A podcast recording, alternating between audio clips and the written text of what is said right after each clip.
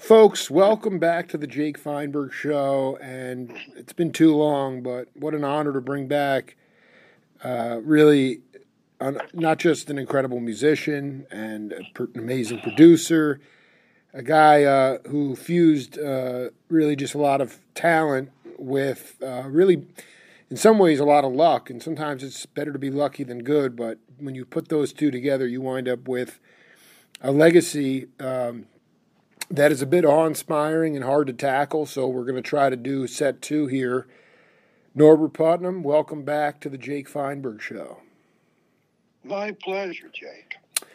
You know, man, um, I, I, just before it leaves my mind, I, I, wanted to ask you about this this album you produced in um, let's say it's around around seventy nine, and I'm I'm trying to figure out it's called Mountain Moods with Larry Knechtel, and I was wondering about was that was your connection to that Jim Horn, or did you know Larry too?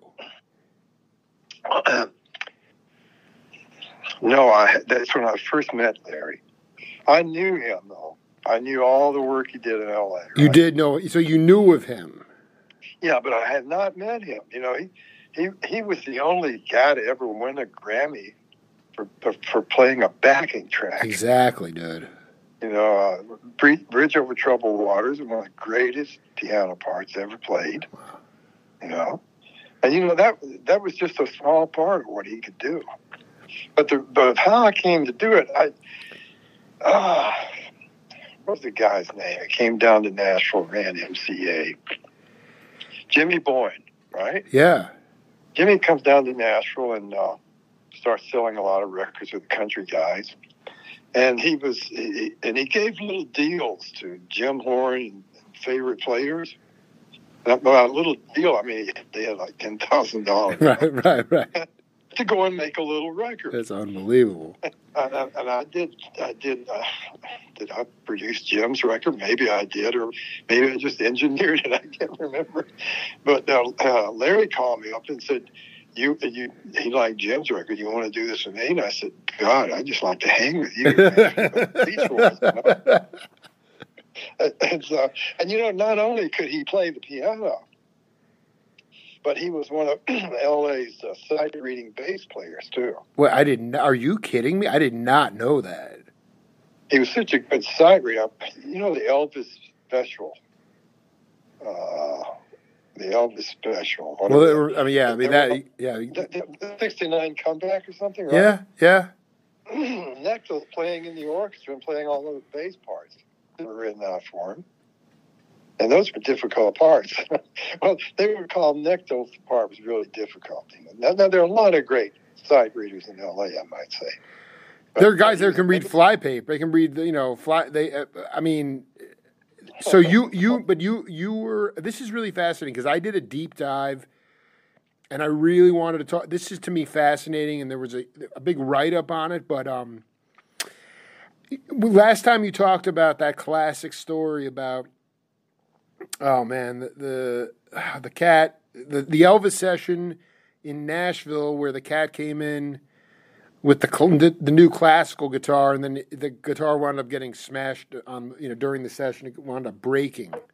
Um, but can, yeah. I, I, I, you know this is the thing. You, you know here here's Norbert Putnam sitting up on top of a warehouse in Memphis drinking a gin and tonic, and I I really was wondering if you could talk about you know I guess just sort of like your relationship with Elvis. Why did what made the Stax sessions? You, you said something to the effect that the, that the sessions in, at Stax in Memphis were always somehow more soulful than the ones in Nashville rec- regarding Elvis. And I, I, well, I wanted you to talk about that whole because the, these Stax sessions, I got to tell you, Raised on Rock, Good Times, and Promised Land well, there, was this whole release of Elvis at Stax too. It's some of the funkiest Elvis I've ever heard in my life. It's so amazing, and I just wanted you to take us through that time because, you know, he was not. He was pretty. He was pretty tired. You guys didn't get through nearly the kind of material each night. He was eating cheeseburgers, and but you guys still had a good. The bond was still really strong between you two. Well, well, first of all, we loved Elvis. Okay, when you recorded with Presley, if he was feeling good, he was better than anybody in the world. Yeah, absolutely. I mean- oh my god. I mean, the, son of a bitch really could sing. And he had this tremendous range. It went down to his baritone, you know. Yeah. And uh, and I don't know, he had at least a three octave range, I think. And and he could get up and scream like Little Richard when he was younger, you know. But but uh, but, but yeah, I rem- here's what happened. Elvis wanted to. Uh, I this is he's starting to gain weight, you know Right. and I don't think he wanted to come to Nashville. And uh, and they started with a Memphis rhythm section. By the way, my favorite bass player in, in, in the whole South, uh, Tommy Cogbill, came in. Oh my. I got to tell you, I need to. I need you to tell me about that. He's your favorite player. Tommy Cogbill was a jazz guitarist. Oh my god. No, he wasn't. Yes, he was. And, they, and uh, Chips Moman has him play the bass because he got Reggie Young, who can come up with these crafty little intro licks. Oh yeah. Nobody was better than Red did that. So so Tommy goes over and just kills the bass parts, you know.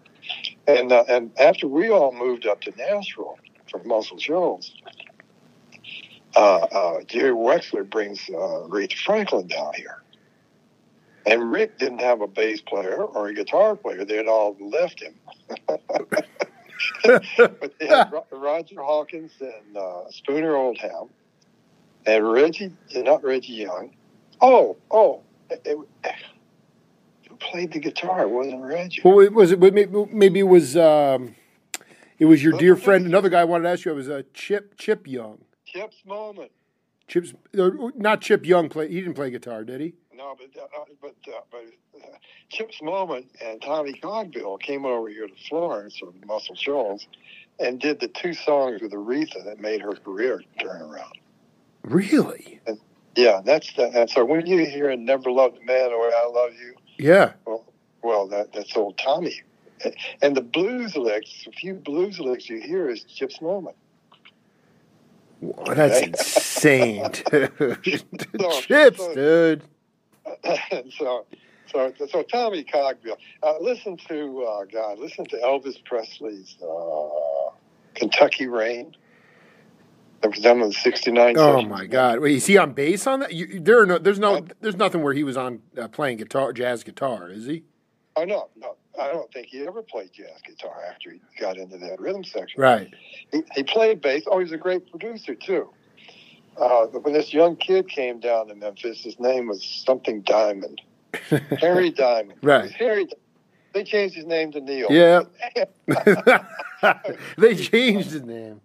no, I'm making all this shit up. Okay, but uh, but uh, but he came down to Memphis because the rhythms they were they were cutting heads with Dusty Springfield, son of a preacher man, Yeah. stuff like that. Sure. And uh, so they come down there, and Tommy uh, uh, produces him because I guess Chips was busy with something else. And so Tommy, uh, Tommy produced. Uh, uh, oh, oh, oh, oh, so so they're in they, he doesn't have a lot of songs. He had four or five songs, and they do the songs. And Tommy says to Neil, "Man, I still don't think we got a hit single here. You got anything else?" And um, and this is I'm telling you this story secondhand because it's a famous story. And Neil says, I started a song about Caroline Kennedy. Oh no. And he said, Well, you got any of it? He said, I maybe got a verse and a chorus. And so he does that. They record that. You know? Yeah. And and and, and the organ player played that da da da da da dee da da dee da da da da da da dee ya wo ya sweet Caroline. You know? Oh, absolutely. It had a great intro. Bobby, Bobby something played that, and uh, and uh, uh, well, that, that was just. And O'Neill Diamond goes back to New York, finishes the song, back, they come back and complete the record. And Tommy Cogbill produced that and produced first the first three or four hits on Neil Diamond. So Tommy had great ears. He could play the guitar. He could play the bass. I stole more licks from Tommy Cogbill than James Jamerson and Paul McCartney put together. That is a profound statement. That is really profound. and you know what the great thing was? Oh my God. When I when I played something similar to him, I didn't play it well enough for anyone to say you stole it from Tommy. right, exactly, exactly. but you know, we all, all us bass players stole from each other. You know. Right, of course, of course, of course. On a Motown record, James Jamerson played, and I might play something similar to that somewhere, sometime. Then you wouldn't even think about James Jamerson, you know. And um, that's sort of what. But uh, you were asking me about soulful. Well, no. What I, what I was saying is that it seemed in the uh, there was this very. I just really did a deep dive into this yesterday. I became kind of obsessed. Like that was the first time that you had been to because I mean at that point Stax was in trouble. This is the Elvis sessions. Yeah. Uh, and I and, and like because because the Raised on Rock was that was uh, you know the legendary Donald Duck Dunn, Al Jackson. They they brought in some of the Stax guys, but then Good Times and Promised Land. That's all. That's all Putnam. Well, here's what happened. Yeah. The first group that came in, and Tommy was there a few nights too, Really. and and I, and I guess uh, some of the Stax guys were there, you know. Right. But it wasn't moving as fast as Elvis liked it to move, you know. I got to tell you, Elvis got on the first take a lot of times. You mean he? So he was. He was. He. You think he was? He was nailing it, but the cats were not getting it on the first take. Well, I think the Memphis Cats were used to taking their time. they were. Yeah. No. That absolutely. You know, they, they weren't. They weren't trained like like Nashville, New York, L.A. players. Right. Knock us off. Right. Exactly. I dig. As a matter of fact, I don't. I don't recall a time uh, when a producer might have said to the keyboard guy, uh, "Why don't you take the intro instead of the guitar player?" Okay, let's roll tape. Count it off. Now, there's no rehearsal, right? And the, the keyboard player just kills his intro. Okay, that's a level of playing that the guys had, and they expected to be called upon at any time to be great. Wow. That. Elvis love that. Okay, you Hmm. loved that. Hmm. So I don't know. I was uh, I was in California, I think, or someplace. I, it might have been the time Dan Fogelberg and I were in Sausalito doing which record without a pen. Oh man, I'm gonna try to figure out. I mean, no, because th- this is that was what was revelatory, and I should have known that. But you had really moved on totally into production at that point. Like you would you'd actually stop playing sessions a little bit. yeah, it only- it really after 1970. That is that blew my mind when I read that. after 1970, I would always come and play for Elvis. Exactly. And uh, because, I mean, man, I ended up playing on 120 tracks over the next seven years. Holy shit! My God. Yeah. But, but I have to tell you, the first week he came to Nashville, we got 35 done in five nights. Okay? And we haven't heard this material. You'd only heard about half of it. and, and it was just, uh, uh, it, it was like, uh, if, if he was getting it, and then you're doing the first take, it's like, hang on, because he's killing this vocal. And I think I might have told you, he would go in the control room and listen. And we we're all gathering around. We're saying, if we get a chance to do it again, maybe I could do this, maybe you could do that. We're all pitching ideas around, right? Right. we Listen to each other. And then a lot of times the guitar player's done something up. I say, I want to double that with you, right? And, and and so we're doing all this in case, but if he plays it back twice in the control room, oh, he's listening twice. that, that means he's thinking of keeping it. Wow. And so we said, we said we got to do something about this. So we came up with this little scheme. Oh my God, he's playing it back a third time. Okay, one of us, I don't know if we drew sticks or whatever you draw. one of us would have to go in there, and we'd stand by Elvis. And he'd say, "Hey, Pud, what do you think?" I'd say, "Hey, King." Oh, we we'd call him King. I love it, dude. He's calling you Pud. You're calling him. This is unreal, dude. I say, hey, King, could you do one more for me? Yeah, sure. What, what are you thinking? I say, I got a thing I want to do going into the course. And James has got a thing he wants to change. Oh, hell, let's do it again, he'd say. And he'd run on out there, right? And so he would, and one night, a year or two down into my tenure with, with him, I walked in the room, I was standing there, didn't say anything. He goes, You want to see me do it again, don't you? You think this is tough, don't you? All right, come on, let's go do it again. I never met an artist like that, you know? and so we, so what happened? I was out in California, I think, with Fogelberg, Right. and Phil Jarvis called me and said, um, I said we'd like to have. Uh, I think did Reggie come down? Oh, do you have a list of the guys that played? Yeah, I'm gonna. I'm gonna. That's that was part of the. Yeah, it was all the cats. Hold on one second. It was all the cats. Um, it, yet I wasn't sure if if uh, if if it was Ron Tutt or Carrigan on those sessions or both. I think it, I think it was Ron Tutt. Dude, can you please? Did was when did you did was that the first? When was the first time you you crossed paths with Tutt? I, I think if I could have seen. be the first. Oh That my! the, yeah, I, I I never played with Ron except on Elvis stuff. And uh, and uh, gee, I, and Jerry Scheff was playing with him. I wonder why they didn't bring Scheff. You know, maybe Scheff had taken another gig. Yeah, exactly. That's what I'm thinking. I mean, this was my and yeah, Scheff was a great player, you know, and uh, incredible. player. And but anyway, so I, I I think it was Ron Tutt, David Briggs was on keyboards, my old buddy from Muscle Shoals, and me. I was Chip Young there. Who was the rhythm? Yeah, no, I'm gonna I'm gonna keep riffing. I'm gonna I'm gonna get it for you. Don't worry. I'll, I'm gonna find out because they did this release, um, in twenty.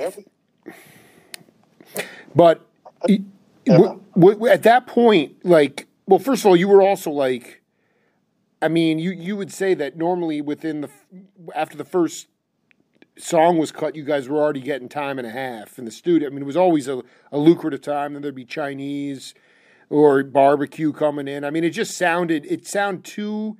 It didn't sound real, actually, to me. the the whole situation. Well, well, at this point in his life, Presley's nocturnal. That's right. That's up, He right. gets up. He gets up at five, just like everybody else, except it's five in the afternoon. And he would have his breakfast around six and be at the studio promptly at eight o'clock to start his day.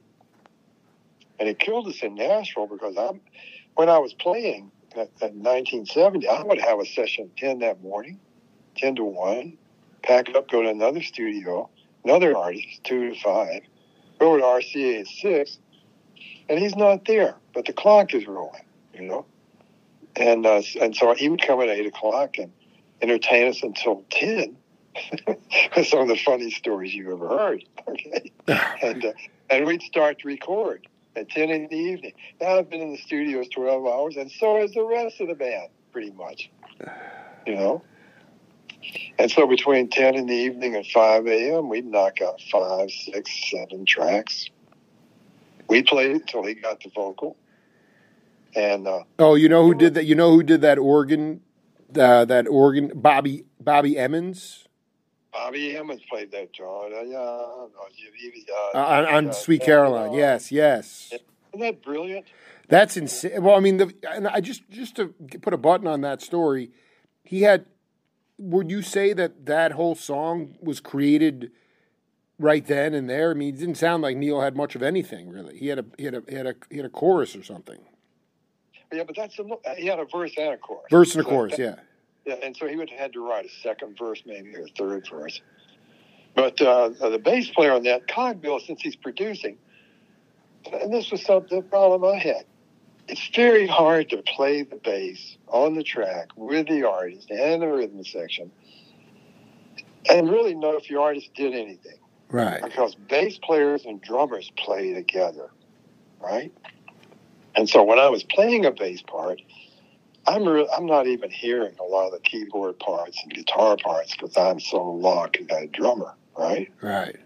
And uh, when I got to produce that first album on Joan Baez, I thought I was just the band leader and the bass player that week until Kristofferson backed out.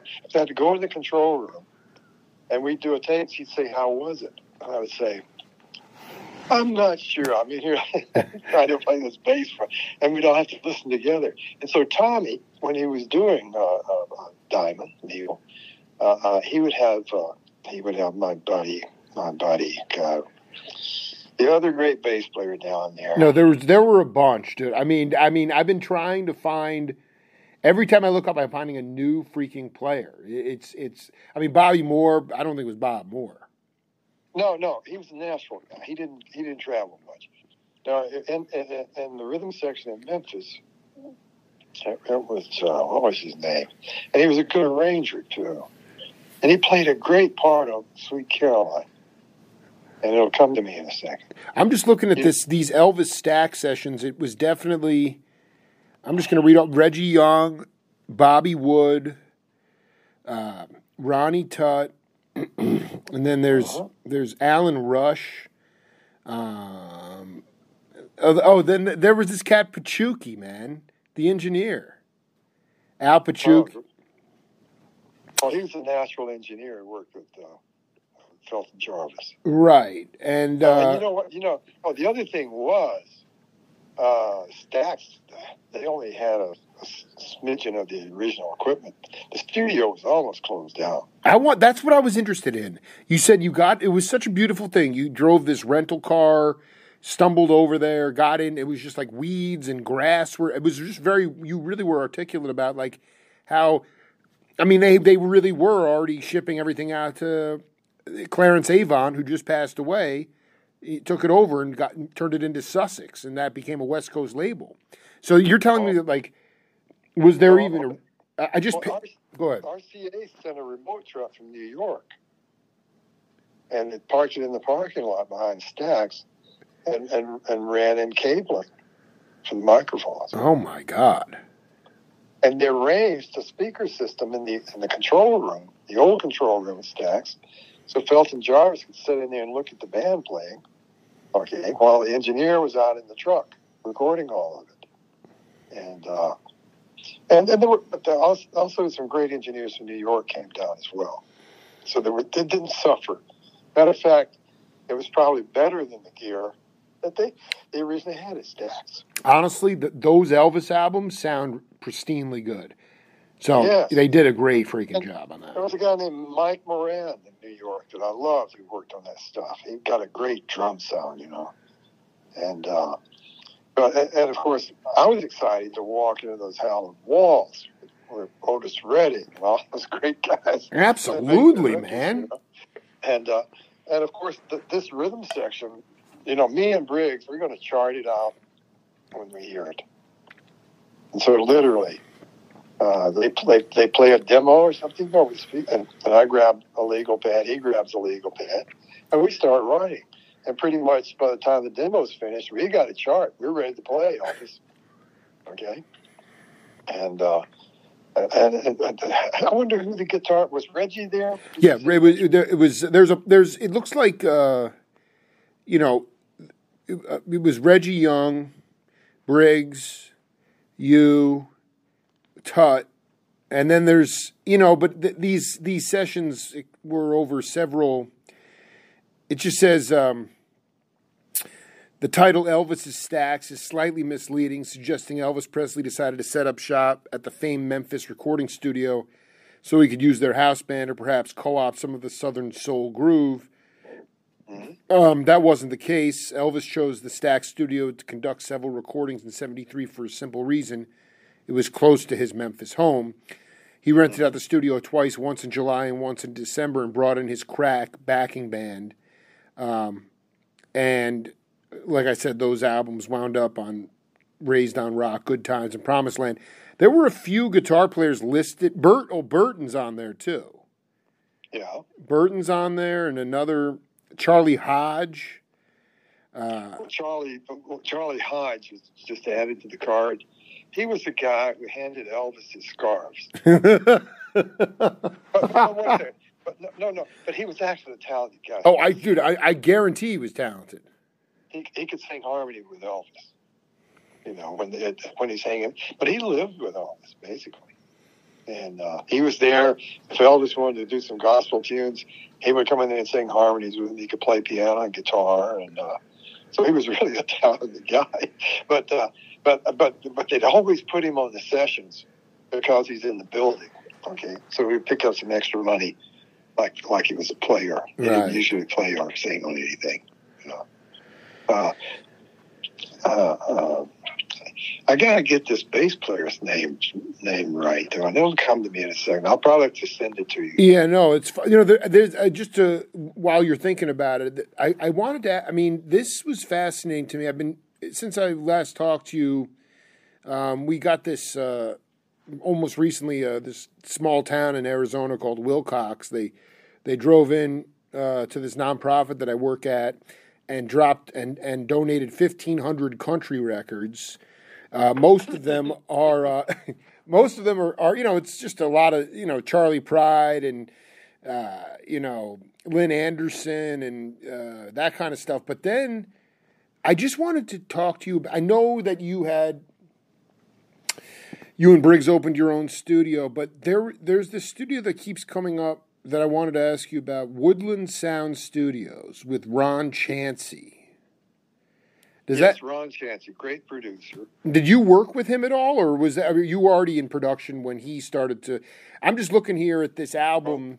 Oh, oh can, can I tell you? I, I need- fail. Please. I, when I came to Nashville in '65, I was probably the worst country bassist in the city. okay, because I never played any country music. Right. We didn't do any in Muscle Shoals, and uh, and uh, all I'd ever played was mostly black R and B. I loved Ray Charles. I always I always said I got to play with the two greatest guys ever: Ray Charles and Elvis Presley. Okay, there wasn't anybody who could put emotion behind a great song better than Ray Charles. What out? What, I'm sorry. When did I, I don't think I knew you played with him. I all I did with him was a television show. That's good Okay. enough. I got a call from Charlie McCoy one day. Oh boy. Charlie was the music director for the Hee Haw show, right? Oh my. I love. Oh my. Go ahead. And so, so Ray Charles is coming in to do duets with, with who was the who was the guy on the show from Bakersfield? Uh, oh, Buck Owens. Yeah. So, uh, together again, you know, and so and, and and Ray, you know, Ray's country record was the greatest country record I ever heard. Absolutely. But here's the deal. Charlie says, hey, they wanted to get a more hip rhythm section uh, for Ray. Oh, God. Count me in. You know. And so it was me and Kenny Buttrey, who was my favorite drummer in Nashville. Uh, we were in area code 615 together. Matter of fact, let's see, who else was there? Oh, uh, Mac Gayden was there. He wrote Everlasting Love, you know. Well, no. I mean, well, I, don't even get me started about Mac Gayden, dude. I, By I yeah. I played the bass part of the first record ever made of uh, Everlasting Love. And it's got that, that's a real Jamerson bass part. Oh my God, dude. but anyway, but anyway, Hmm. so so we go down to the television studio, and uh, we get there early. We get set up, and uh, and Ray comes in, you know, and he's got he's got the guy's got his elbow, and he can get him sit down. He goes, Right. How you boys doing today? He said like that. We said we're doing great, Ray. He said, uh, he said, any of you boys know any of my songs? We know all of your songs. well, well, Buck is right there with him. And Bruce said, well, we got these two Buck Owens things we're going to do. And then, Buck, I got to get you over the other set. So we need to knock these things out in like 10, 15 minutes, right? wow. Oh, Charlie Corey had written a chart for the two Buck Owens songs. This is great, okay? And so uh, Ray said, uh, he says, okay, I'm going to count it off. Well, he counts it off. No matter what tempo he counted off, he would play it a little slower. That's just how he felt. You know, That's he felt it that way. Oh, I guess he did. Okay. So I moved around. Uh, uh, did I ever send you a copy of my book? Oh, I love it so much. Yeah. All right. At the end of each chapter, there's a QR code. and if you hold your smartphone over the QR code, you can see the video of me moving around so I can see Ray's left hand because he's going to count it off, and I'm going to watch his hand come down from that bass note, and it's going to be late. you, I'm about 25 years old, 26 maybe, and I'm staring intently, and I'm in the camera for a second. And I can't remember what the song was. But here's what happened. So we knock out the two uh, uh, uh Right. right? It takes 10 or 12 minutes. And Buck hugs Ray. He's going over to the other set. And Ray said, says to us, he said, you boys know any of my songs. We said, we know all your songs. He said, I bet you don't know this one. And he would just go into one, right? And and we all fall in. And by the time we finished the first one, the producer in the control room was going, Hey man, that's great. Let's get a few of these. and and so we did five or six of his standards. And I don't think there was a rehearsal for any of them. And Are uh, you kidding me? we did Georgia on My Mind, and we did. okay, We had played those things when we were sixteen. Well, of 17. course. I mean, you were na- you were rocking out, mu- you know, mus- that. But this was for the hee haw, or this ne- just was just it got. Sh- did it ever come out? Did these? Oh, oh, oh, here's what happened. So that particular show with Buck Owens went down just as it's supposed to. But whenever they needed filler, they would put they push one of Ray's things in there, Oh my god! and that's how I got in there and got on the TV show. Uh, and, and I can't remember what the song was, but uh, uh, You're saying there is video footage because of the QR code. You can queue it up and, and get the video of you moving around. well, what the QR code takes you to YouTube, and the video starts. Dude, playing. very hip, man. Very, very hip. Yeah. Oh, by the way, my whole my whole book is like that because I couldn't afford to, to license those songs. No. So I just send it over to uh, YouTube because they are they're already set up to pay the, the publishing or whatever they pay. Just for, you know, Oh, absolutely. and uh, but but that, there's two videos in there. There's that one where you'll see me staring at Ray's left hand. okay, and, and I can't remember. And, and it's one of, it's one of his great songs too. And uh, and then there's another video of area code six one five on the Johnny Cash show. Oh no way. and that that one got really pissed off Charlie McCoy because first of all, we were working all the time, right? And and and, and Charlie says, "Look, we uh, Johnny wants to have us on his TV show." Because Johnny would have these. Well, he would bring in Neil Young, he would bring in Linda Ronstadt, uh, Eric Clapton, you know, and um, and so the deal was, we had made the record a year before or something, and we were trying to figure out when we could get together and rehearse, and it was impossible. Everybody's playing sessions all over town, different studios, different producers. By the way, if, if I worked three or four sessions in a day, I would play with three or four different drummers. We were never hired as a rhythm section like we were at Muscle Shoals.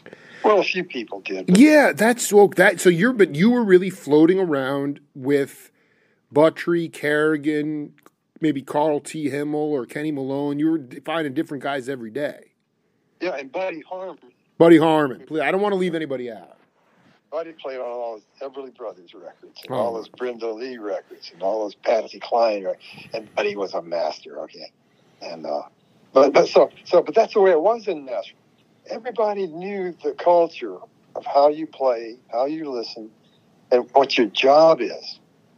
And, and the only thing that changed was the artist and the type of the song it was.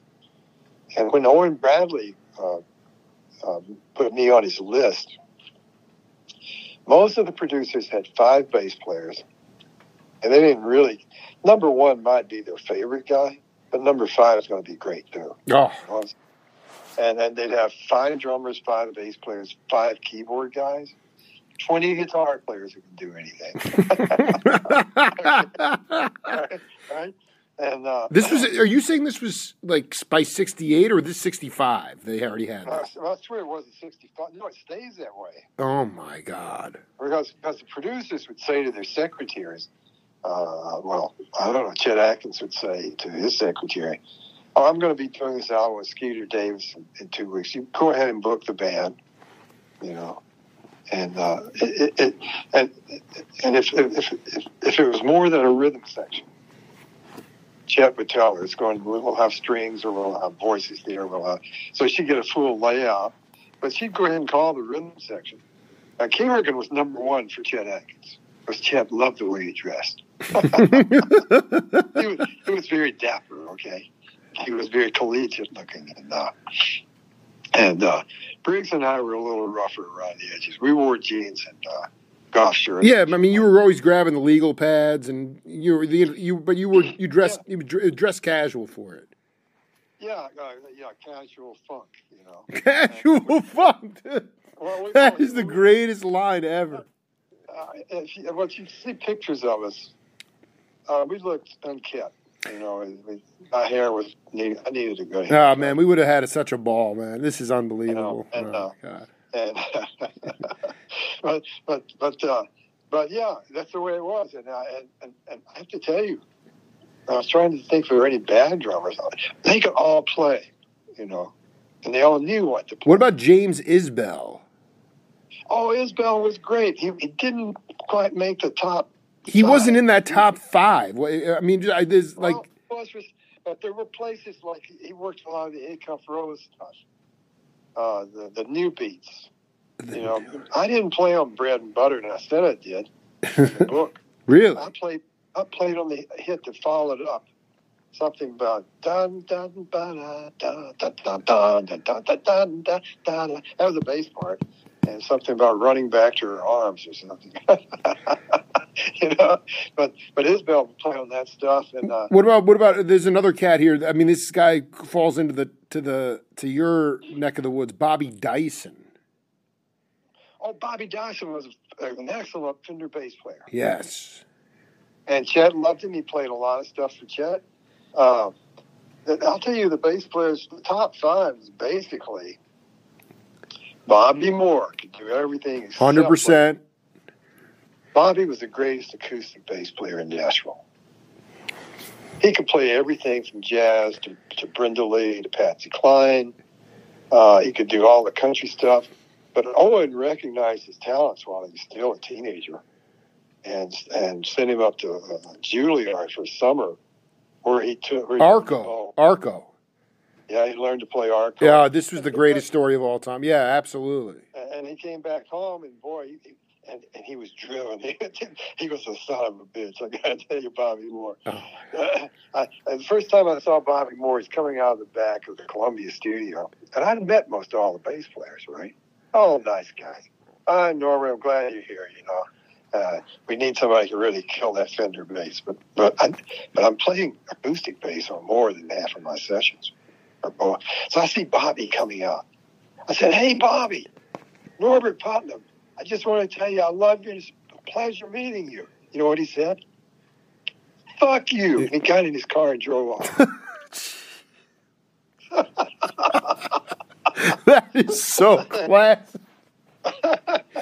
and so I asked Harold Bradley about it. He goes, "Oh God," he says, "If you if you get anybody's business, it's going to be bodies because he's a terrible Fender bass player, and uh, and you can really play the Fender. Sure enough, I, not only did I get a lot of, but I got a lot of the sight reading stuff.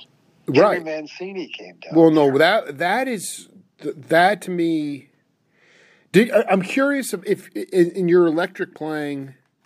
Well, there's another cat, Tommy Allsup. Oh, Tommy was a guitar player. He was guitar. He he didn't play. Uh, you know, he's he's on this. This is one cat. Did you ever work with Johnny Carver? Is he a singer or something? Yeah, uh, tie a yellow ribbon around an old oak tree. I mean, it's all your. I mean, this was '73. You were already kind of not. Oh.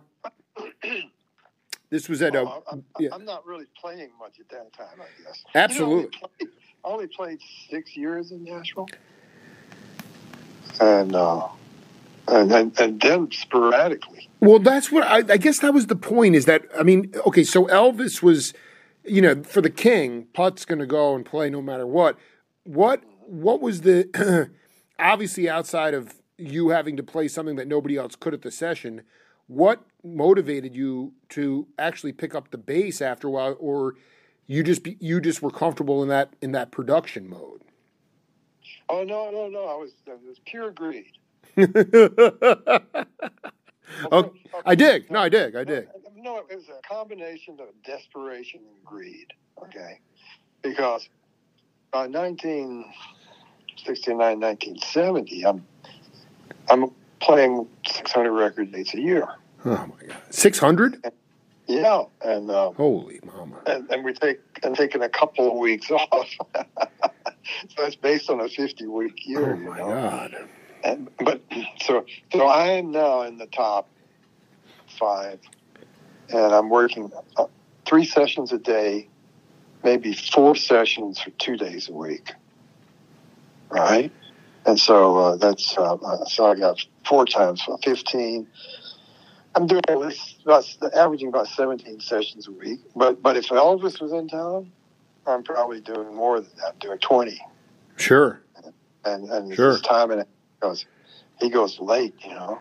I mean, dude, you guys are. I mean, he'd be eating that cheeseburger and fries, and he'd wolf it down. You hadn't even taken a bite of your food yet, dude.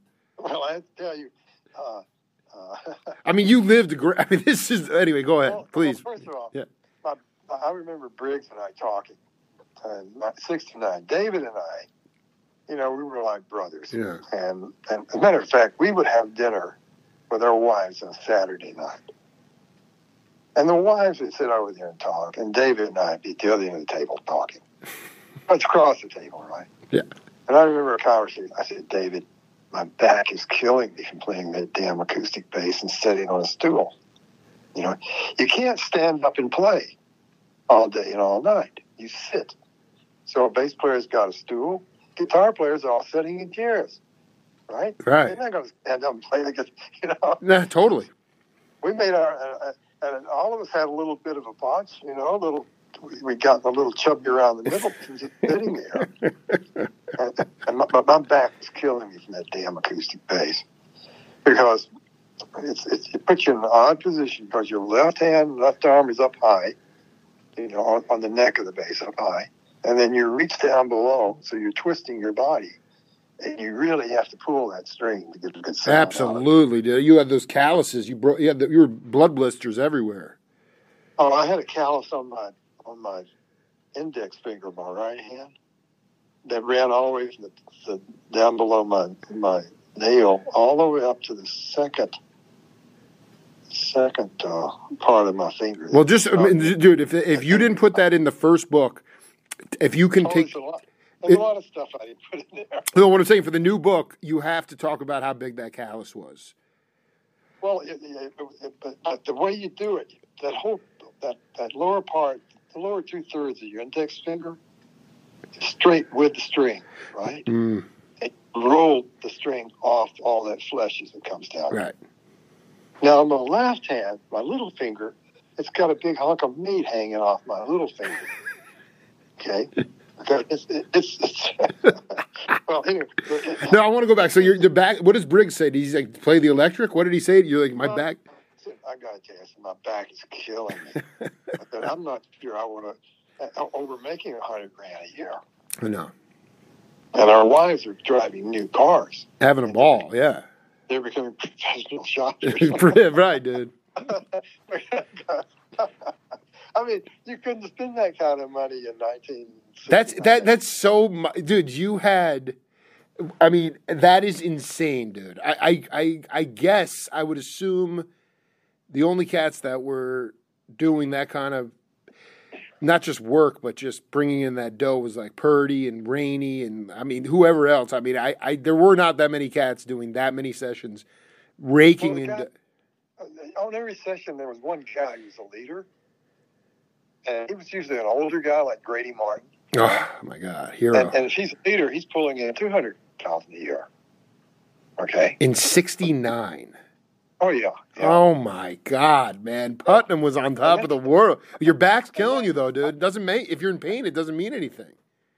Listen, I bought a house in 1970 on a hillside, three and a half acres with a wooden, uh, it was a cedar and Oh glass my house God! hanging hillside by a great architect for sixty thousand dollars. Sounds about right. No, that's it's so freaking brilliant, unbelievable, man.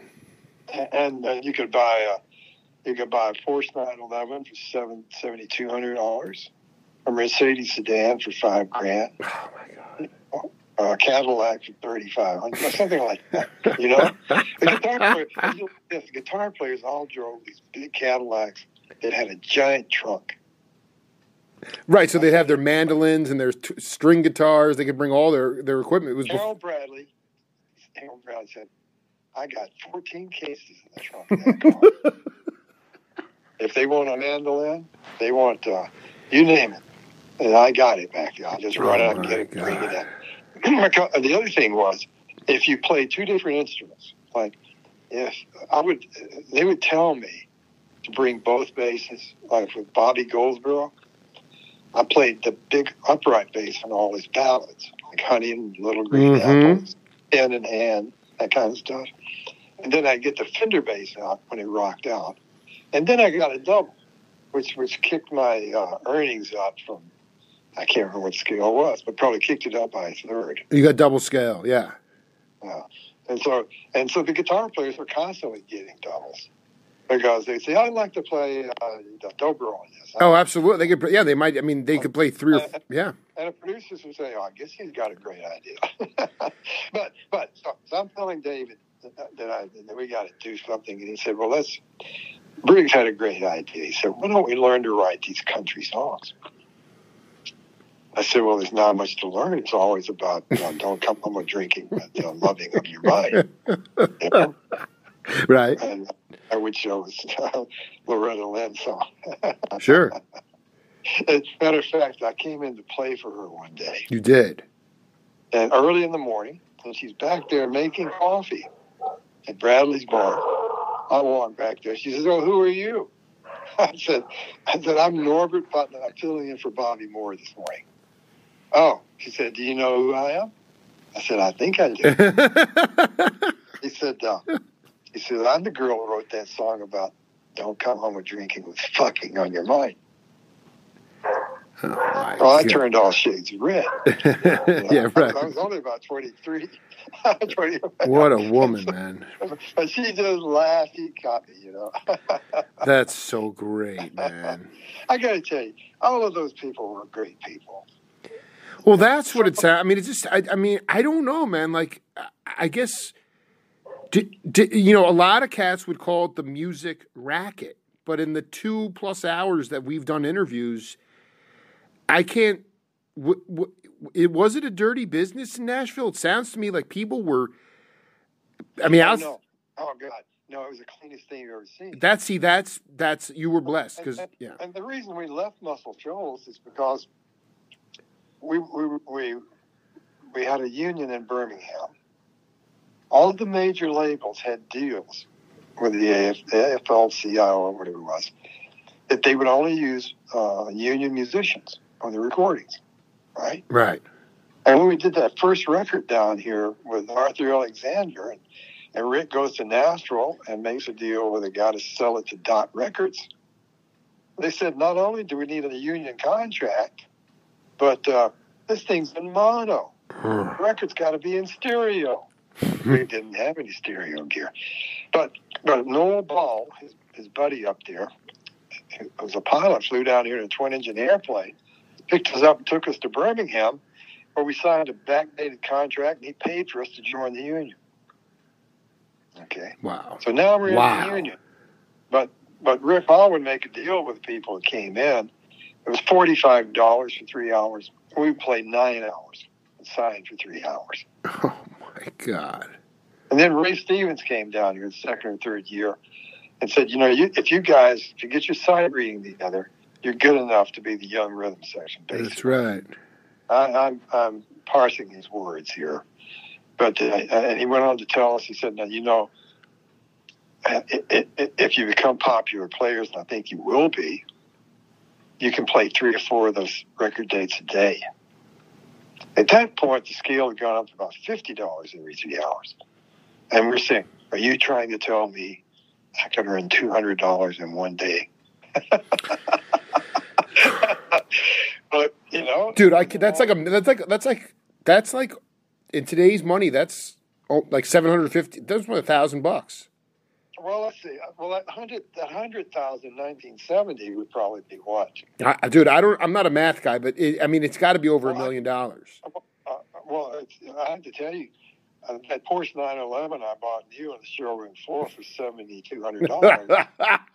Twenty years later, that same looking car, a little better engine maybe, was seventy two thousand Absolutely. Twenty years? How many? How many? oh. How many years? Twenty? Yeah. Yeah, but like late like late eighties, pretty much. Yeah. Yeah. Yeah, Yeah. yeah, that thing was up there in the seventies. Yeah. Oh, it was quicker than that. As a matter of fact, the, one, the first Porsche I bought in '70, it was a silver hardtop, and I wanted to Targa the next year, and I went down there to get a '71. They had a Targa, and I had to pay seven hundred dollars boot. Wow. I got called to play a session at at uh, Starday King. King Records out of uh, Cincinnati. I'm looking here. Gusto Deluxe, Starday King, Power Pak. It's unbelievable you just dropped that name. Federal. Go ahead. Yeah, well, anyway, they did a bunch of crazy people, and uh, Donovan was coming in, Right. and um, oh, that that was a that was a, a very prophetic day for me because there was a young engineer from England, Marty Lewis, who came in to engineer Donovan, and uh, and so I meet Donovan, and I hire Marty Lewis. Hard King was a I don't I really not print, print this, but it it was not exact state of the art studio. And usually when we went out there, the sound wasn't so good. But this Marty Lewis guy, it was stellar with him twisting the knobs. It may, you know, that's really that's so. Yeah, I remember. I just have all these Red Sovine records on that on Starday. But I, you're saying he just had the magic. He had the magic touch. This cat, Lewis. Yeah, and I didn't. Eh, eh, and by the way, they did a lot of country, but they also did a lot of crazy pop rock stuff, know, Really? and R and B stuff. Really? Yeah, I get. Well, they had James Brown, didn't they? Well, no. The, uh, yeah, you're talking about the being just King itself. Yeah, King did. Yeah. Well, those guys would come down to recording Nashville, do horns there, and go back to Cincinnati. Wow. You know, it, it, it, there was a side of Nashville. Like I made a great living without playing country dates because there were some guys that could kill them. Bobby Moore and Junior Huskey. Junior Huskey was down at the Opry every Saturday night, backing up Loretta, and he would remember everything he played on the records. You know, Right. Right. and, and when he played country, it swung, as they say. Dude, I just want to hear that, man, so badly. it was vanilla when I played country. Okay, it was not. Yeah, but no, it was your, it was the Putnam version of country. I mean, uh, Huskey was Junior was just on a different. I mean, he was really playing it. He was playing the real Oh, country. he was he was the best I ever heard, and Bobby could do it too. Okay, Definitely. He, and you want those two cats were one and and one A. Um, is there anybody else you want to throw into that conversation? It's. I mean, they're, they're like the holy grail. I Oh, think you know, there a guy from Birmingham, Alabama, who was three years my senior. you can never remember this cat's name. Uh, Henry Strzelecki. Henry Holy- Strzelecki. Strzelecki played on Bob Dylan stuff. Totally, dude. Also, I think he played bass on uh, Pretty Woman for Roy Orbison. But here's the deal: Strzelecki, uh, uh, he had studied bass as a kid. He could sight read anything. He could bow with the best. And Chet loved him because uh, he could play jazz. Oh my God. Okay, so so he'd go do the symphony gigs with Chet, and and there's there's uh, there's records that was done with the Boston Pops with Carrigan from Muscle Shoals Oh my God. hitting the drum part with Henry Strzelecki and Chet Atkins and the Boston Pops. Strzelecki was great. I will never pass on that album again. I cannot believe that. Uh, Bobby Moore Jr. I, I just don't want to the, old- the the the the old country guys when Putnam rolled into town. Like that's that's the key, right? Like who were those? Who were a couple of those cats? well, I didn't hurt any of those country guys because there's probably four or five great country bass players. Right. Okay, besides Junior, uh, uh, and Bobby could do anything. You know, Bobby was you know he could he could do the pop stuff. He could read. That's that's Bobby on all the Brenda Lee. Oh my god, dude, he is ridiculous. I just want to be very clear. I'm looking at this album. Hello Blues by Floyd Cramer, and the liner notes are written by David Halberstam, which is so insane. And it, Randy Randolph is on this before he became Boots. Carl Carl Garvin was on trumpet, and then of course it's the top flight: Buddy Harman, Bobby Moore, Chet, and Hank Garland on this album. It's unreal, dude. It's all blues. Oh, yeah. yeah. Well, well, listen, I get. I, I recorded with Boots too. Well, I just I, that's I, I was going to ask you. You recorded with Boots? No, but uh, I did a Boots Boots with Strings album. I'm going to find that out. I'm, I've seen that album all the time. Yeah. I have to tell you, I think the, I think he did two or three Boots with Strings albums because he played beautifully. Okay, and uh, one of them, the one I played on, um, they wrote the rhythm section like uh, George uh, George Shearing style. Sure. You know, Shearing would have the vibes, doubling the guitar part. Absolutely, oh, hundred percent. Well, well, I did one of those records of boots like that. It was great fun. Okay, and uh, I think Bill Purcell was a pianist. Uh, wow. Uh, wow. But anyway, well, what would happen a lot of times, though, we'd, we'd cut just the rhythm tracks, and then Fred Foster would put the strings on the next day or something, you know. Uh, but uh, I got to tell you, I, I love my life in Nashville because it was not the country life. You're right, right. You know, I'm playing all the pop stuff uh, that Bobby can't do. you know, uh, uh, I, I think I would pr- probably was pretty. I, I pretty much had the Fender bass covered at first call, pretty much on that. Okay, right. Yeah, um, but um, yeah, if it was if it was pop uh, or rock and roll or or weird, I get the call. Well, that, I mean, this is why I love Nor. That was the, the you know what? The, there's one more. This is the guy who I originally asked to connect me with you, and he goes way back to my. he was with my dad at Jewish summer camp in upstate New York. The the albums, my favorite albums, Dave, David Buskin. Really? Yeah, he he he was. Uh, he my dad and him are very close. I, produ- I produced that. Album. I dude, it's I have it right here. I'm looking at it right now. There's also this country porn album. It's insane.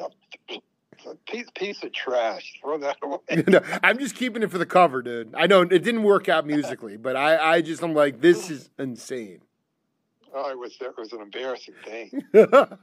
Why? What happened, dude? What was so embarrassing about it?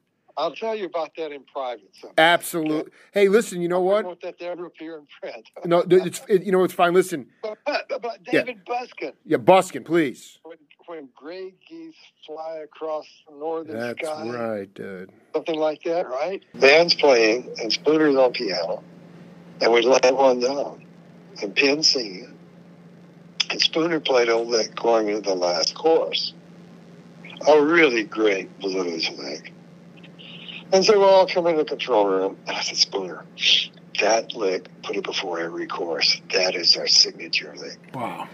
Uh, Will, Will, could you play that for me so I could hear what it did? so we played it for him. He said, Could you play it again? We played it again. I just don't know how I did that. That's the kind of keyboard guy was. I just don't know how I did that he never could play it again. And it was, it was you know, what I'm saying? Oh, to- I mean, no, you, you, can't. I mean, you try something like that, it, it just fell through him. You can't do it that way anymore. You know, it's like taking that that perfect solo. Well, all great, no, all great pianists can do anything they've ever done. How many times do you want them to do it? It's just he was that kind of guy. Yeah, he Spooner he was. couldn't hear the lick, and he just played it. He couldn't figure out what the fingering was. I honestly think I could have gone out and played it. Okay. We went ahead and cut the track without it, and uh, but it was sort of you know that's the kind of guy. Spooner never got any studio work because of that reason. He might do a little something, but he could never repeat it, and uh, he was just kind of a musical dummy. You know, he could feel something once, but normally if you play something back to the guy that he just played Oh, immediately knows how he did it. did you did you ever cross paths with uh, it's funny. It just came into my head. This drummer, uh, the band Little Feat. Did you ever cross paths with Lowell George?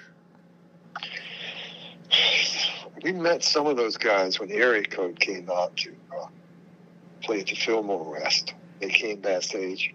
Who came back? Who, who was out? Who, you were out there with who? Uh, area code six one five. Oh, you played the film. I was going to say because because the drummer Richie Hayward is that kind of player. He could never play the same thing, uh, and he was incredible. I mean, Spooner's incredible. I, I mean, he brings me to tears with some of his stuff. But it's like that musical uh, amnesia where you can't repeat it. You know? Yeah, that's unfortunate because the way we make records, you know, if a great keyboard guy, a great guitar player comes up with something going into a chorus, we probably want to use it as a hook line for all the choruses that come up. Right. Right. And, uh, and if you can't do something like that, you can't play record dates. Because you, we sat there with Spooner for about 45 minutes trying to see if he could recapture that sound.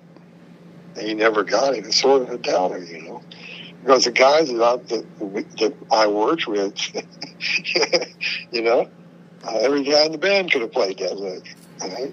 And, uh, but but it's difficult to work with someone who's just a soulful guy, who may or may not, you know. A, Spooner would say, "I don't really hear any piano on this."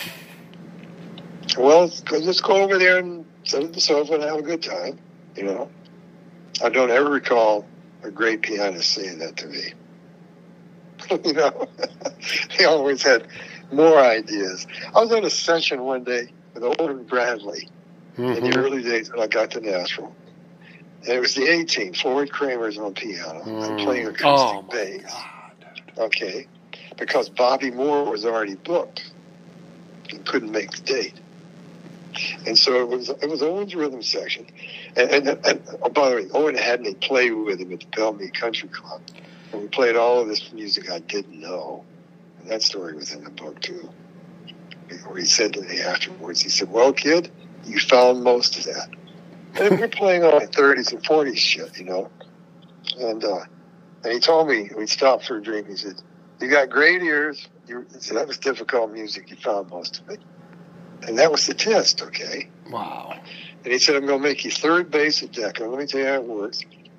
Bobby Moore can do anything. That's him on Brenda Lee, Patsy Cline. Right. And Bobby can play jazz. And he said, I sent him up to Juilliard for summer so he can now arco the bass. okay. And, uh, He's an arco cat now. Yeah, I did. Because that, that happened to us in Nashville, you know? Really? And well, let me tell you, yeah. if you're playing, so when I went up there, 70% of your work is going to be acoustic bass. For sure. The Fender bass was something the rockers did and the R&B guys did. But boy, uh, Owen Brownlee's told me, don't bring the Fender bass. We only have Muscle Shoals shit on. and he said, come over. Next thing I went over to, uh, to his Columbia. He said, no, Decca. He said a Decca. Decca, yeah. Handed me two dozen albums that had Bobby Moore on them. I said, I'll, I'll make an album in three three-hour sessions. On Monday, we do a 10 to 1 and 2 to 5. That gives me eight sides. We come back the next morning from 10 to 1, and we got 12 sides. We master the record on Wednesday and send the parts to the plants. Oh, it's mixed live to three track as it goes down. There is no remix. Think about that the next time you listen to Brenda Lee uh, Patsy Cline records. The engineer is balancing it live to two track and three track. Well, that's the genius of it. What about what are your memories of the Lonnie Mack session? well, I arranged a couple of tracks for him uh, when he was on Elektra. Yeah, The Hills of Indiana. It's an amazing album. I had no idea you played bass on that. And did you did the string arrangements and you did the horn arrangements. Well, I remember doing horn arrangements and some strings. Uh, I wrote a cello part that was really nice, a French horn something. My gosh! And I didn't, but I didn't produce that. Then, that, then he goes over to Capitol, and the guys at Capitol loved me because I was doing the Pousette Dart Band from Boston. Do you remember those guys? Yep, absolutely. Now, those are great records, and we couldn't get get it promoted to Capitol in L.A. And they asked me if I'd do Lonnie, and I had a good relationship with Lonnie, and so he comes into Nashville, and uh, we got a good budget, and we're working on a record. He goes, uh, "How much money they paying you to do this?" I said, "Well, it's, uh, I get about I get thirty five thousand dollars, and I get three to five points." You're shitting me, he said. I, I said, "Is that a lot of money to you?" Well, damn right. For all you do, all you do is sit around and make a few, say a few things. I said, "So are you unhappy with me?" Yeah, right. He said, "Well, I think you're being overpaid." I said, "Well, look, I, I said I'm, I'm sorry that you didn't have any voice in this," and uh, I said, "Let's just try to finish the record." You know, so we finished the record, and I called out to Capitol, and I said, "I don't want my name on this record." I said, "Why not?" I said, "Well, he hated me after after he found out what you were paying me, which was what a normal producer would have done." Okay Sure. wasn't that much money. And and and I'm trying to remember the the guy out there I really liked, the English guy who ran ran the pop division out there. I said, okay, say produced from Man, it was produced by Mantup Trebron. That's my name backwards. Dude, that wait, wait. I'm I'm confused. Why was Lonnie getting? Was that just typical? I mean, cats just didn't know how to advocate for themselves. Why wasn't he getting paid what he thought he deserved? oh no, it didn't change his deal at all. You know? No, but I'm saying like when, when when when why was he so stunned that you were you that wasn't a lot of money. That was just standard. Why why did he why did he You go? got to realize this guy this guy lived in an old school bus. I did not know he that. cut a hole in the ceiling for a wood burning, uh, a coal burning fire. Oh my god. And, and, and oh, and the school bus had big lights on- top of the cab. And he was telling me how they park out in the wilderness somewhere. And if they needed meat, he'd turn the lights on. He'd drive into the forest and shoot a deer. You're you're you, this is I mean this is during his career as a, as a- as a lead, as a band as a making records. Well, yeah, because he wasn't making that many records. And, uh, You're you're right about that. You're right about that. You know, and, and things were not that good for him. and I don't know what Capitol paid him. Maybe they weren't paying him like they should. You know, uh, but he sure as hell didn't like the fact. And let's see, what year would that have been? I don't know. Seventy one. That was in, Seventy one. oh, it was early on then. Yeah.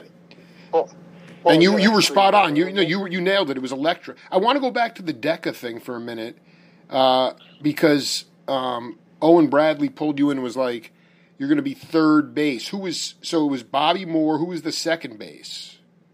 Junior Huskey was the greatest. That, dude, I've been listening. Listen, since I talked to you last time and did the interview, the two guys that I'm obsessed with that you hit me to, Ferlin Husky and Grady Martin. Both those guys, dude. Ferlin Husky is a legend, and you're telling me he was playing a bass fiddle. He wasn't playing a Fender bass for the most. No, Ferlin Husky was a singer. That right? Okay. Uh, uh, uh,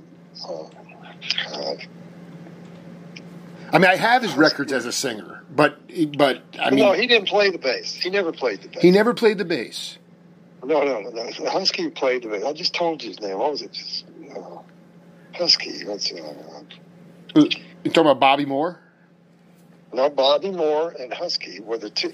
Bobby could play country too. Okay, Right. His, he started out as a country bassist, but uh, Owen uh, took him under his tutelage and uh, taught him how to read music and uh, taught him how to play the Great American Songbook.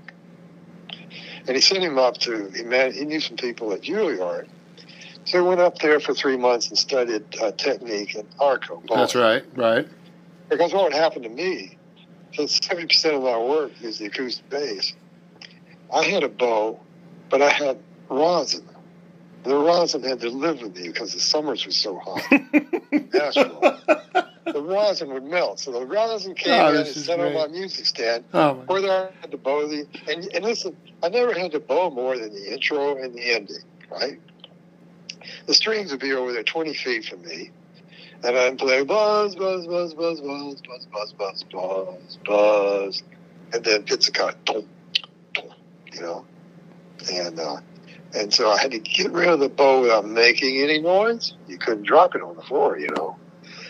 And then at the very end, a lot of times the strings come back, and I get to go out, you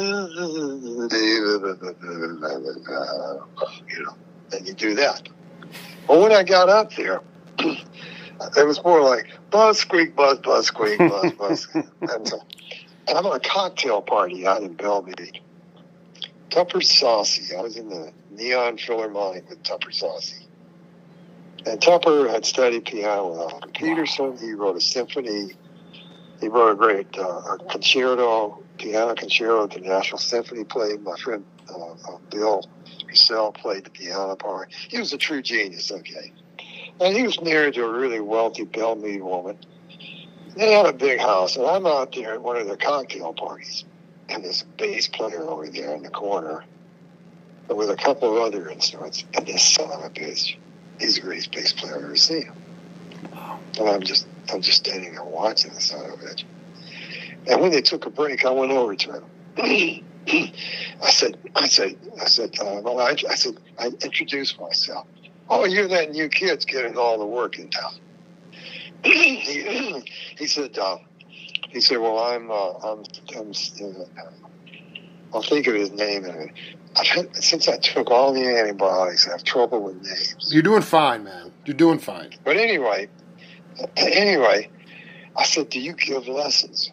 Well, I don't know. What do you need to learn? I need help with Arco. Oh, he said, "Well," he said, "You play a lot of Fender bass too, don't you?" I said, "Yeah." He said, "I just got a Fender bass. I don't know even how to hold the damn thing."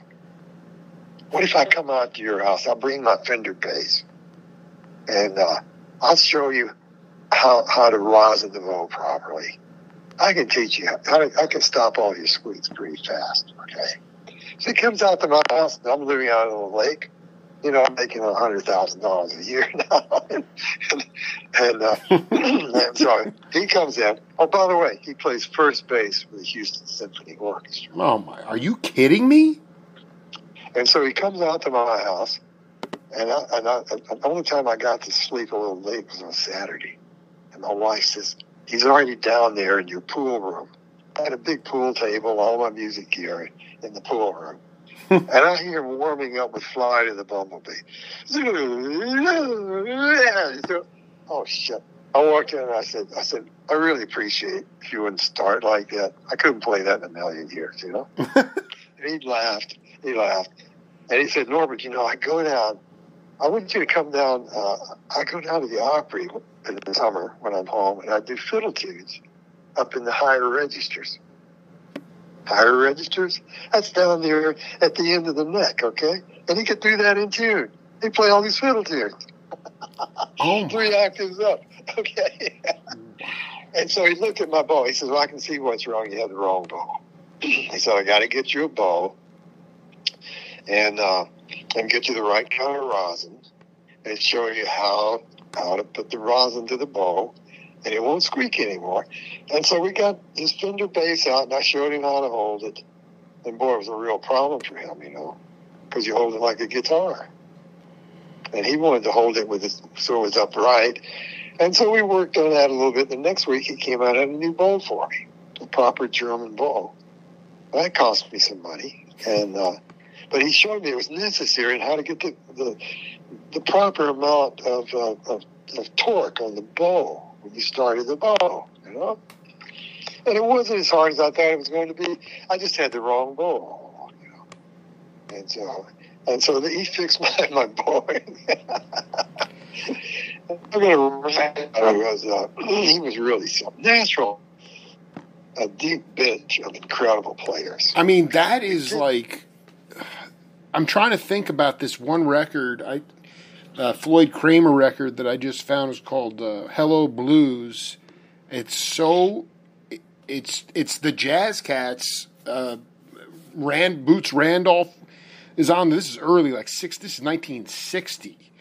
When did yeah. you I mean, uh, Carrigan. I'm, I'm trying to think about who was. Buddy Harman was playing drums. I think I can't. Yeah, no, here that would have been Buddy Harman Yeah. on drums. Yes, Bobby Moore on bass. that Bobby Moore, right?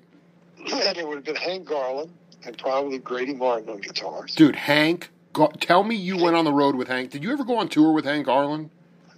No, listen, he crashed his car Oh my God. at the end of 1964. We came to town in early 65. And he never played again. Get out of here! I did not know that.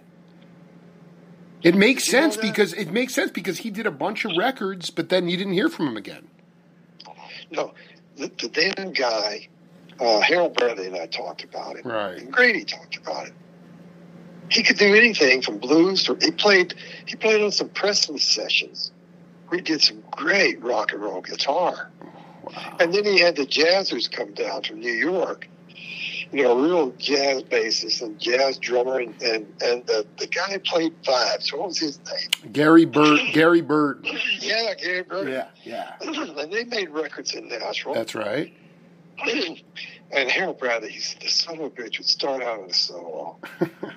and you can just see, you can see he's getting into an area. He's not going to be able to get out of this. And he would play his way out of it. That is so beautiful that you just said that, man. So you, uh, you that was 60, 65, 60, that was like 67. Yeah.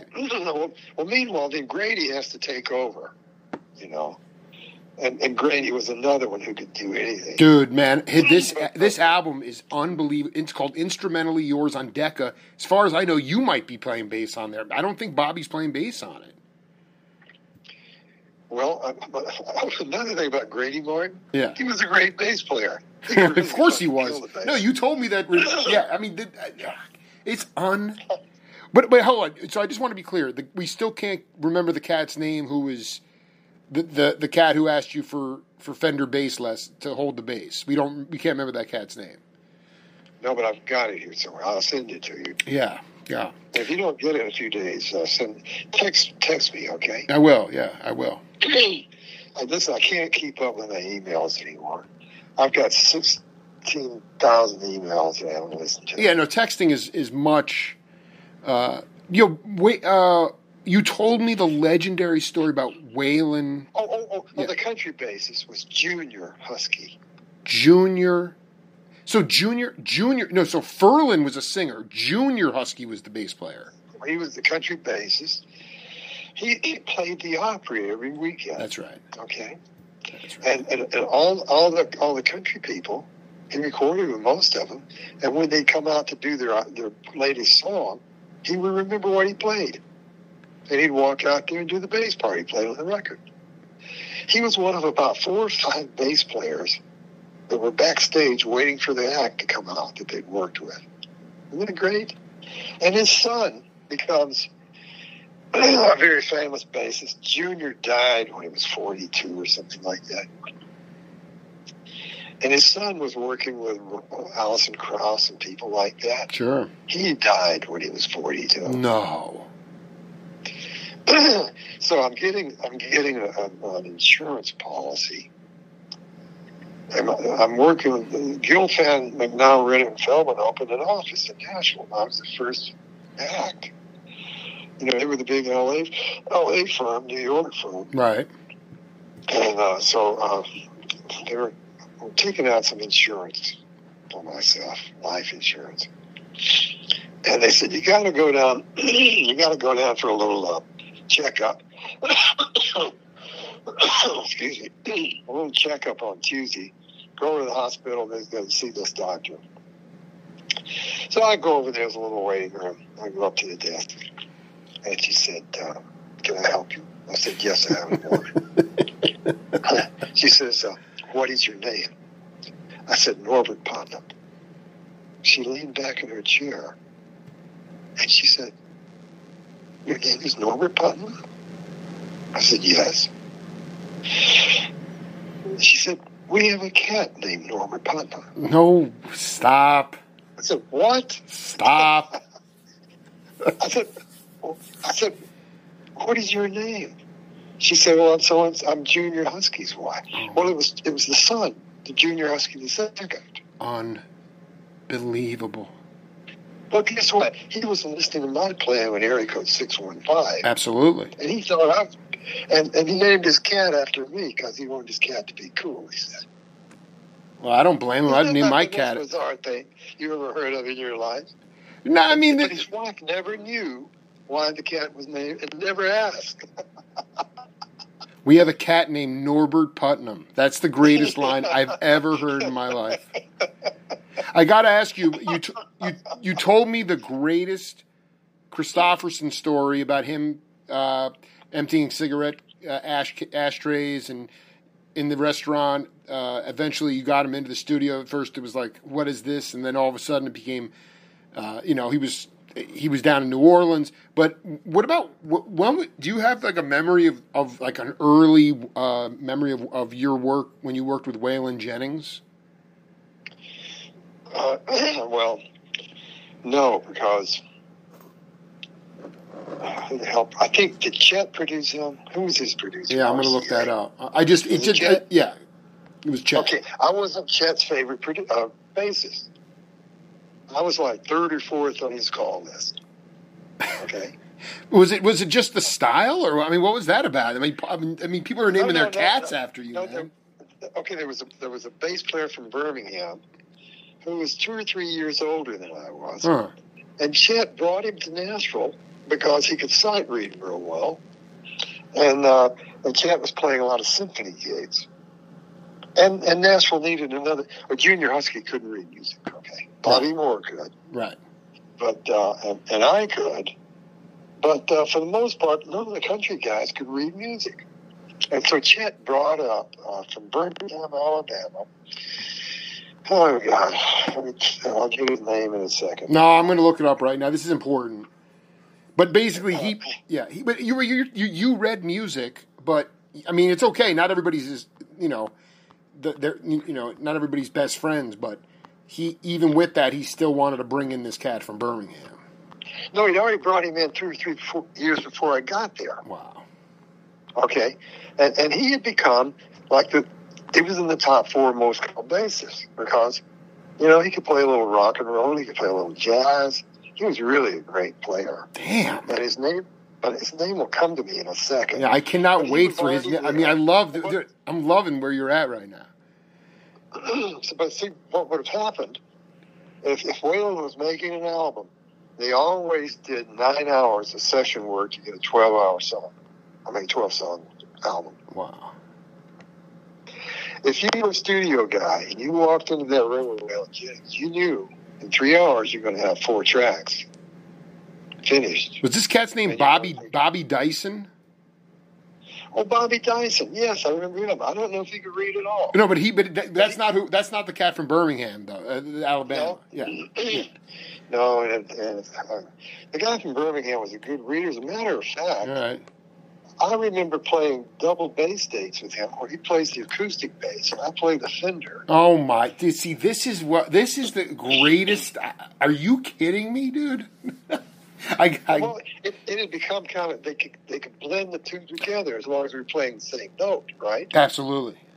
And since the part was written out, we play the same note. And they blended together, and it was a really big bass song.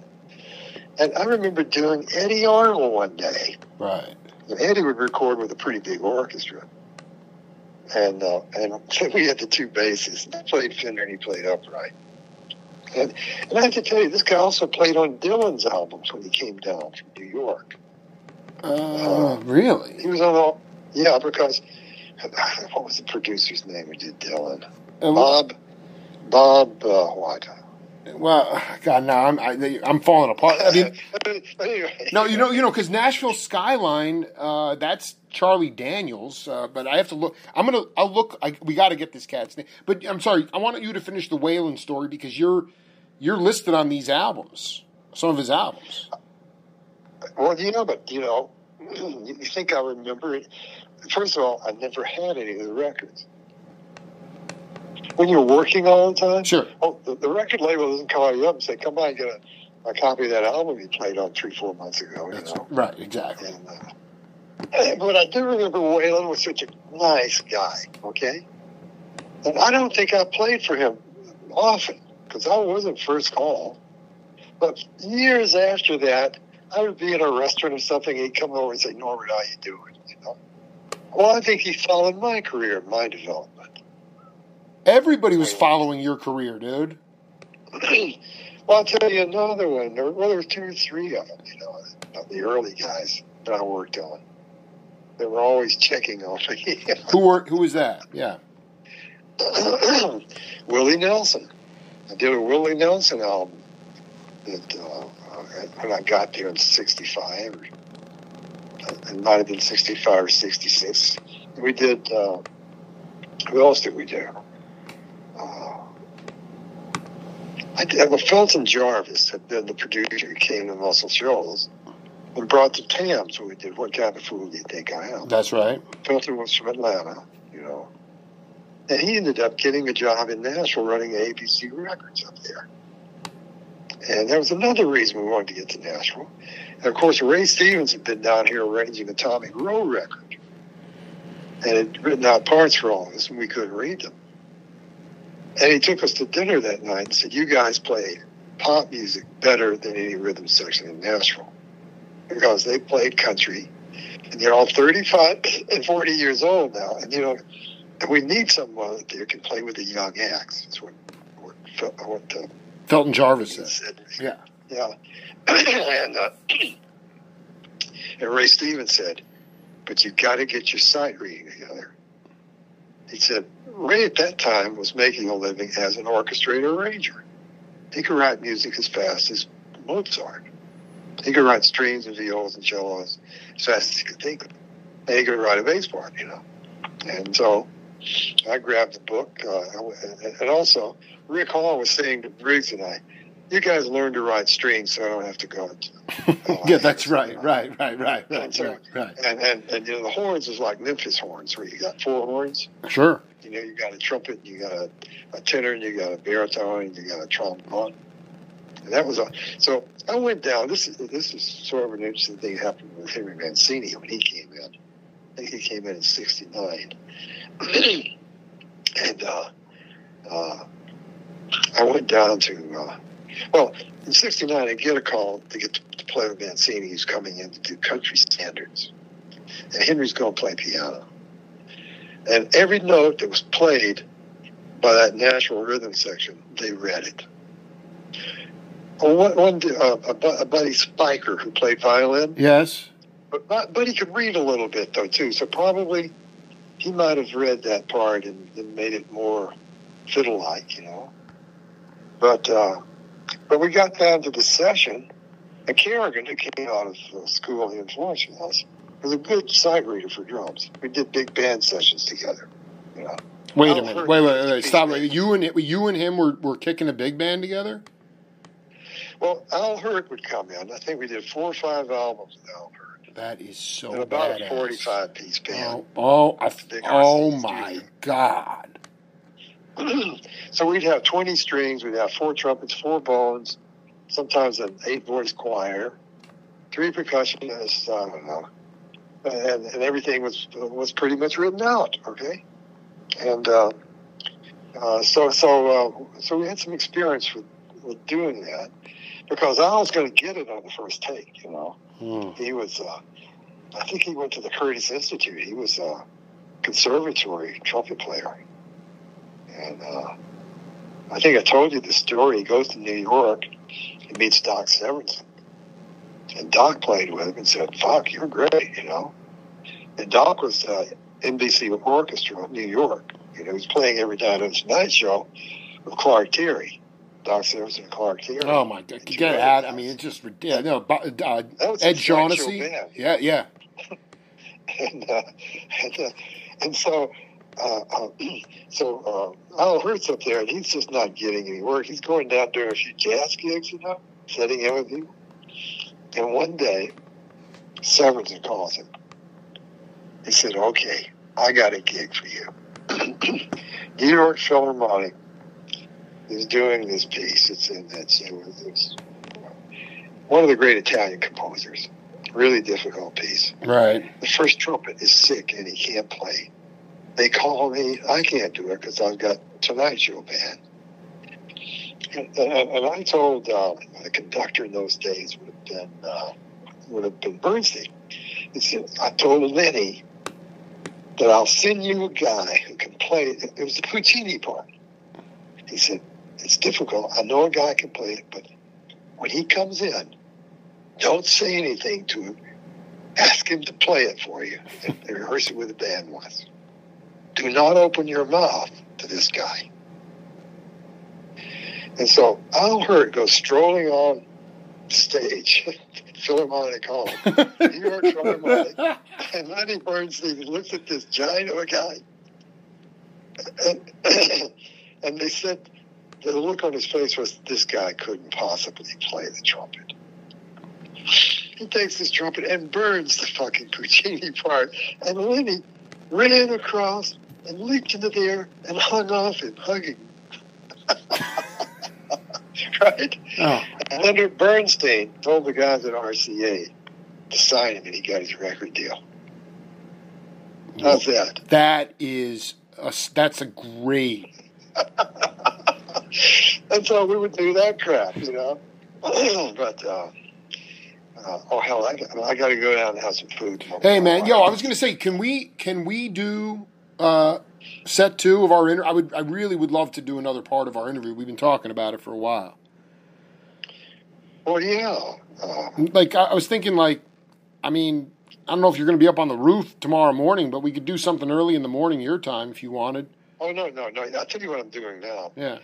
I'm I'm completing a bunch of uh, of uh, notes for chapters in the book. I'm, I've been writing about uh, about some of the actors, you know, Robert Mitchum, and Clint Eastwood, and, and uh, and also my experiences down in Mississippi, Morgan Freeman. You know. Oh, whoa, whoa, whoa!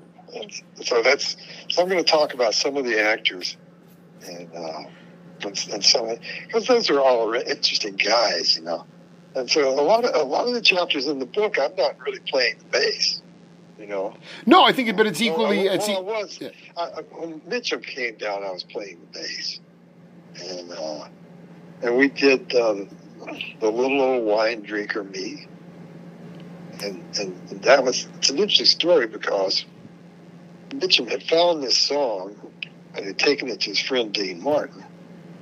And to it it's a piece of shit. I'd never do a song like that.